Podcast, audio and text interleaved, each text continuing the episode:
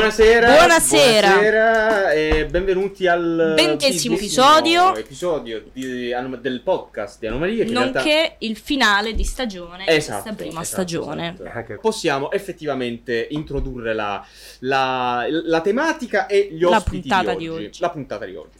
Allora, oggi siamo eh, qui con eh, Carlotta e eh, Carlo Bruni e insomma siamo on- onorati di, avere- di avervi qui oggi, un po' perché insomma presentiamoli un attimo. Eh, Carlo Bruni, regista, nonché una delle più importanti figure attuali del, del teatro in Puglia, e Carlotta, anche lei giovane attrice, allieva di Carlo e insomma eh, collaboratrice.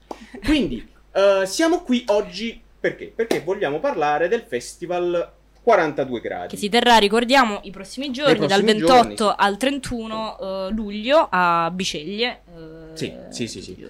Eh, vogliamo lanciamo noi, iniziamo noi? Eh, certo, poi- iniziamo noi. Ok, Allora. ok. 42 gradi. Allora, partiamo. Ah, Ah, giusto. ok. Questa ce la siamo La scordati. sigla, ma- ragazzi, la la sigla. sigla. E allora, la sigla, tutti insieme, dai, la tutti sigla. insieme. Facciamo il lancio. Ve l'ho Eh, detto anche tre. prima. E due. E uno. sigla.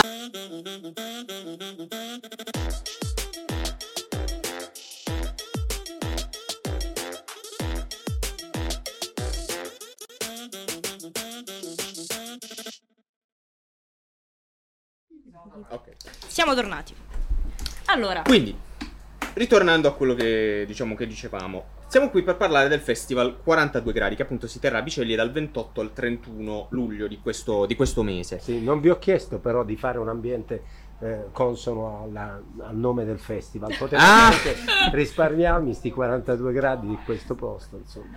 42 gradi. È un festival che dedichiamo da tre anni alla sostenibilità, inizia il 28 e finisce il 31. Abbiamo accalappiato Mario Tozzi, che tutti conoscete, è questo geologo divulgatore scientifico. E diciamo la cosa bella è che lui ha aderito a questa nostra proposta e da tre anni ci conduce in un viaggio coinvolgendo un sacco di gente che non riusciremmo a coinvolgere direttamente noi. Per cui questo è va bene? Si parla quest'anno in particolare dei problemi che comporta vivere in città e della distrazione con la quale trattiamo la campagna. Tutti quanti noi siamo consapevoli della siccità che sta diciamo distruggendo i raccolti del nord. Pensando di essere immuni da questa mala, mala sorte noi non ci stiamo preoccupando ma è una cosa che soprattutto riguarderà noi a sud. Quindi è uno dei segni di un cambiamento irreversibile verso il quale non possiamo avere più un atteggiamento attendista o comunque pensando che sia un incidente di percorso, ma insomma si tratterà di vivere in condizioni nuove, diverse, prepararci, organizzarci, vivere.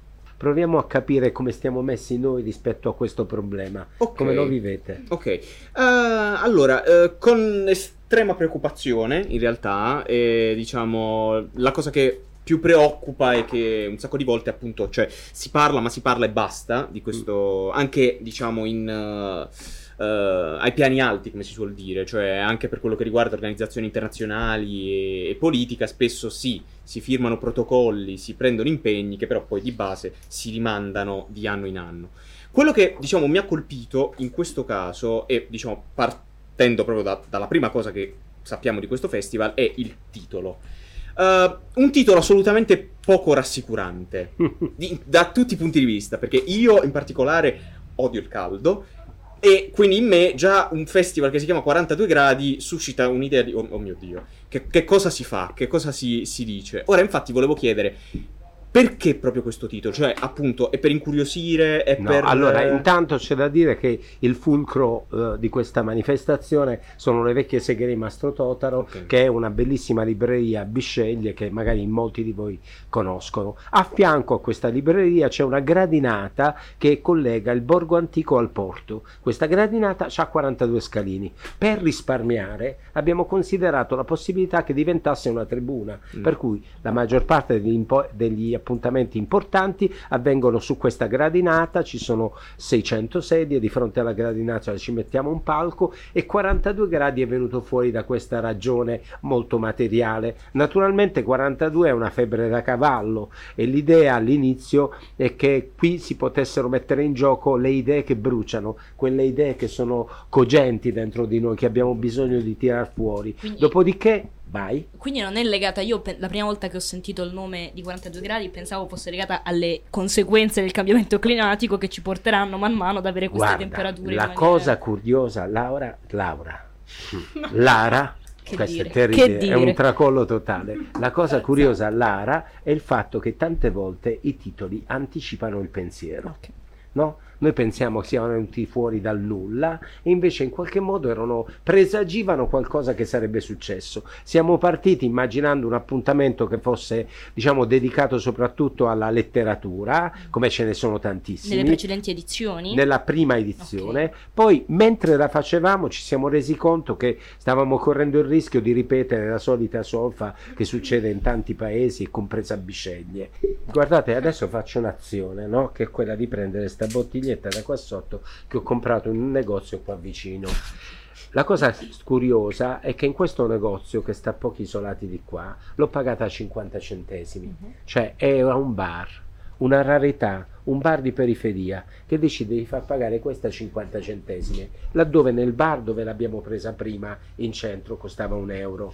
Allora, e già questa è un'aberrazione. Mia madre mai avrebbe pensato che io bevessi l'acqua dentro una bottiglia di plastica. Adesso è normale. È normale, noi proviamo un sentimento un po' eh, di, diciamo, di difficoltà nel momento in cui accettiamo il confronto con la bottiglietta, però alla fine dei conti che facciamo? Andiamo nel bar, la compriamo 50 centesimi e via. Allora il problema è questo, che noi così no, trattiamo un bene che ci sembra ordinario, l'acqua, no? mentre invece ci si sgozza per l'acqua da tanto tempo. Il rapporto fra israeliani e palestinesi non è altro che un conflitto sull'acqua, sull'idea che una terra desertica trattata con i soldi può correndere e invece quando non c'è i soldi muori di sete. Quindi questo è una cosa che noi possiamo mettere da parte, ma che vedete già bussa alle nostre porte. Io ho abbastanza anni da ricordarmi l'autoclave e chi non ce l'aveva il fatto che l'acqua veniva razionata e l'avevi due ore al giorno oppure di notte dovevi lavare i panni. Poi noi all'improvviso abbiamo avuto questa grande abbondanza, Ci abbiamo un bell'acquedotto pugliese, si chiama, ma quando gli invasi calano, quando l'acqua del Po diventa per 30 km salata, non c'è più niente da fare. Quella parte di Po che ormai è diventato salato desertificherà quel terreno. Dovremmo inventarci qualcosa. Dobbiamo avere terrore di questo? Beh, un po' sì, cioè un po' dovremmo iniziare ad avere paura. Paura. Dopodiché la paura include il coraggio, perché non sono due opposti. Se tu hai paura, puoi avere il coraggio di affrontare quella paura e iniziare a modificare i tuoi comportamenti, il tuo atteggiamento. Pensare che appunto quando scarichi nel cesso i tuoi 5 litri d'acqua devi concentrarti e cercare di fare la cacca una volta al, al giorno invece che due o tre volte o comunque usarlo in modo diverso. C'è qualcosa di molto concreto, no? Che non riguarda appunto la retorica del dire, no? Cioè, ah, adesso il problema è, cioè, ma è qualcosa di molto materiale. Vedere la gente, io stamattina c'è ancora della gente che abbassa il finestrino dell'automobile, prende l'involucro delle sigarette o di, qua- di un fazzolettino di carta e la butta per terra.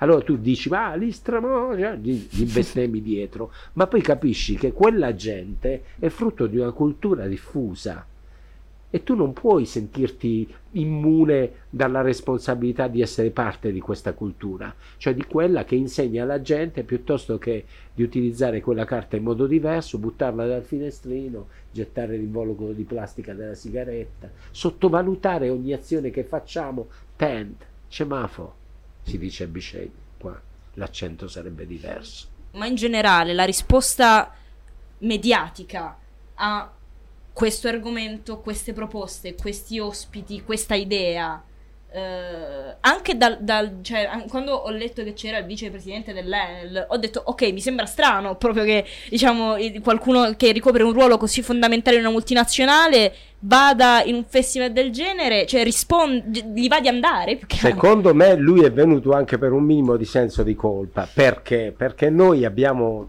stabilito un rapporto con lui cercando sostegno da parte dell'Enel. Mm. Pensavamo che potesse darci proprio le risorse per fare questa iniziativa e non ce l'abbiamo fatta. Ok. Siccome siamo andati a corteggiarlo tanto tempo, però c'è anche da dire questo, diciamo, a parte il mio fascino, che sicuramente ha avuto un ruolo fondamentale nel recupero di queste disponibilità, ma diciamo, io penso che noi corriamo un rischio, Mm. perché questo è un argomento alla moda, cioè noi stiamo in una moda, Mm. per cui non è così difficile, per esempio, trovare anche dei sostenitori economicamente in una impa- impresa del genere, Mm. perché è un'impresa sulla quale tutti quanti sono eh, impegnati in questo momento.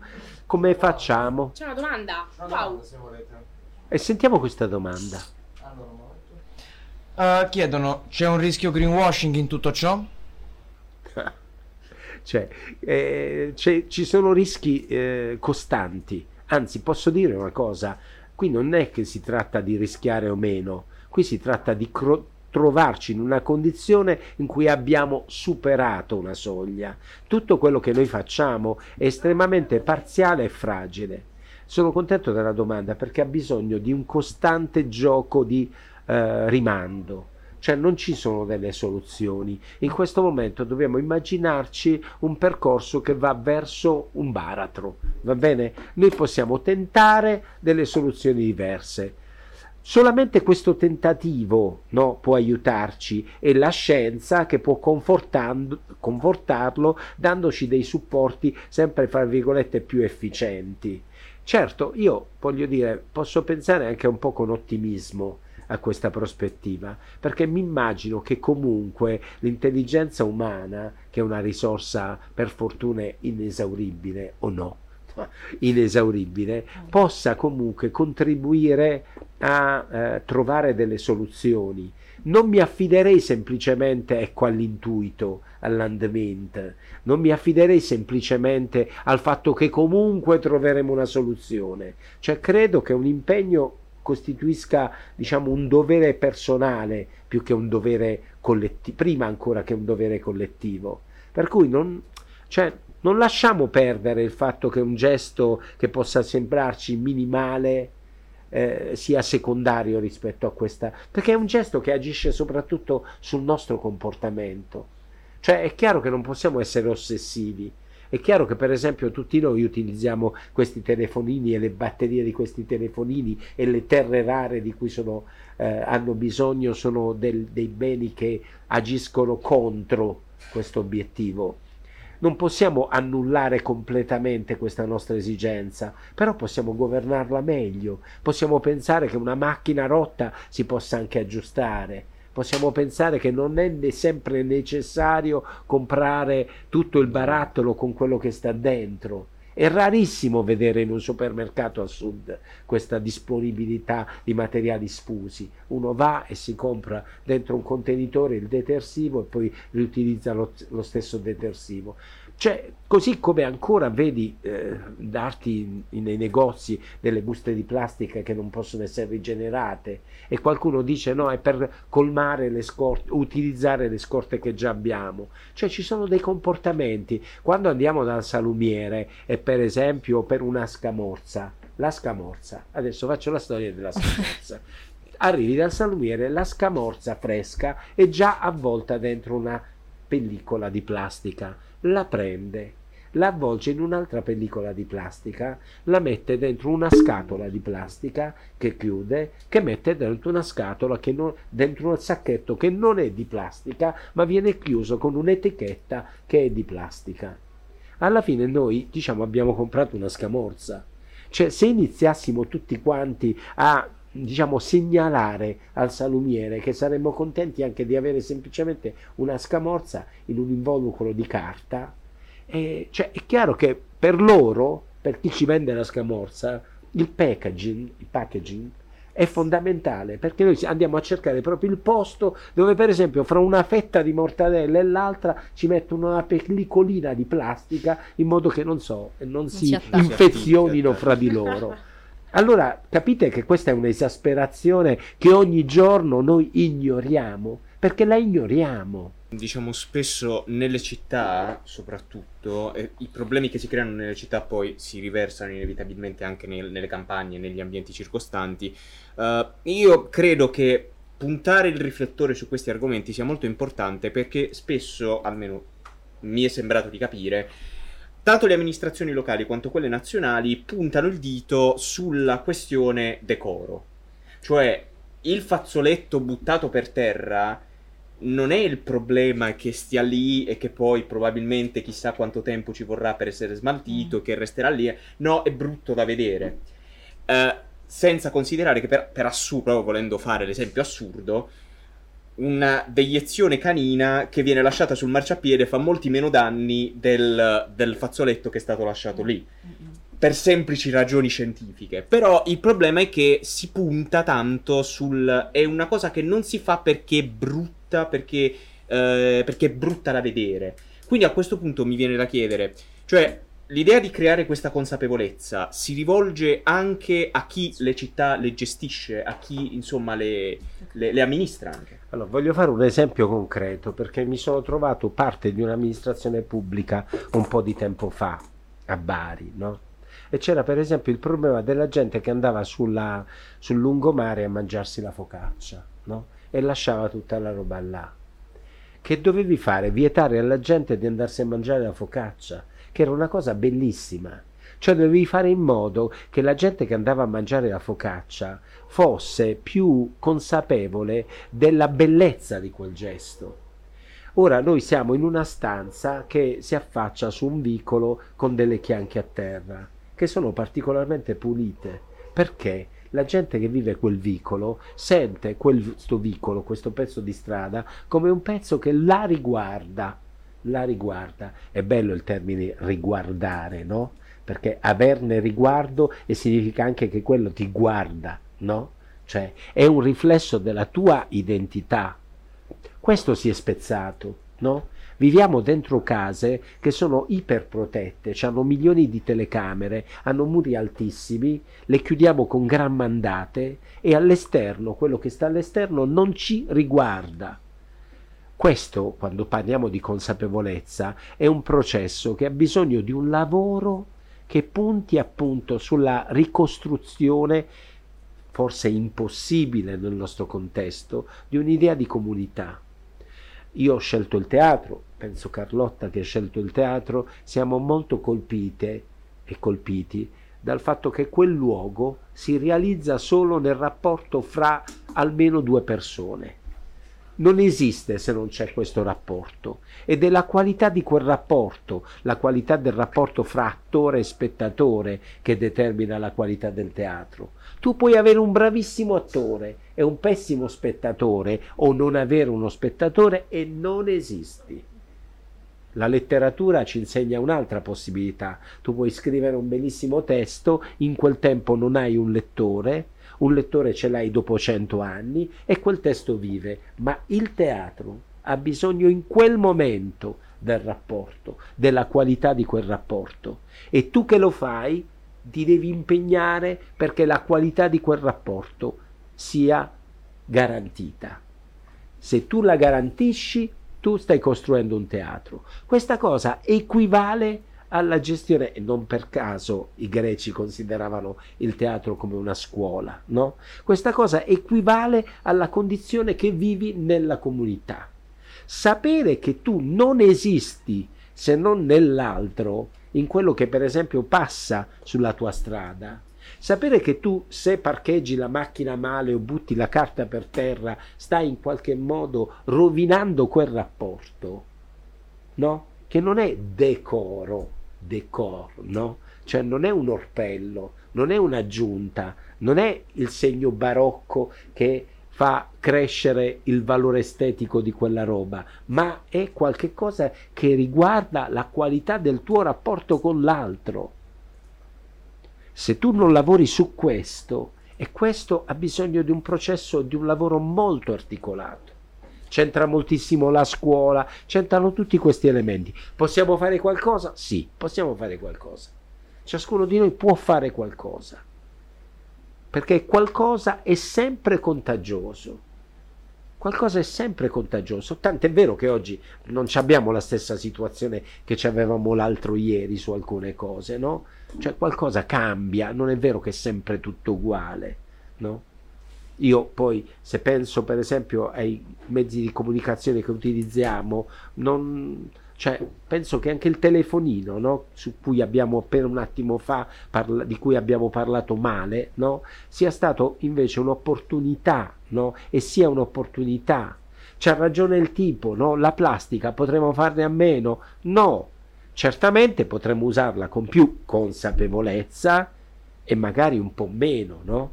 Adesso non so che, che, ho letto ieri che ha adottato la scatola di cartone e se ne vanta, no? no, dice, non, no. La candeggina, ah ecco, la ACE, facciamo la pubblicità ACE, adesso la, la candeggina ACE sta anche nella scatola di cartone. Naturalmente, siccome sono un maniaco, ho pensato, ma come fa la candeggina col suo potere corrosivo a stare dentro una scatola? Si faranno inventati un tetrapack per la candeggina. Beh, ora anche là Possiamo invece utilizzare quel famoso recipiente di plastica che abbiamo utilizzato una volta, ritornare nel posto dove c'è un barile di candeggina e riempirlo?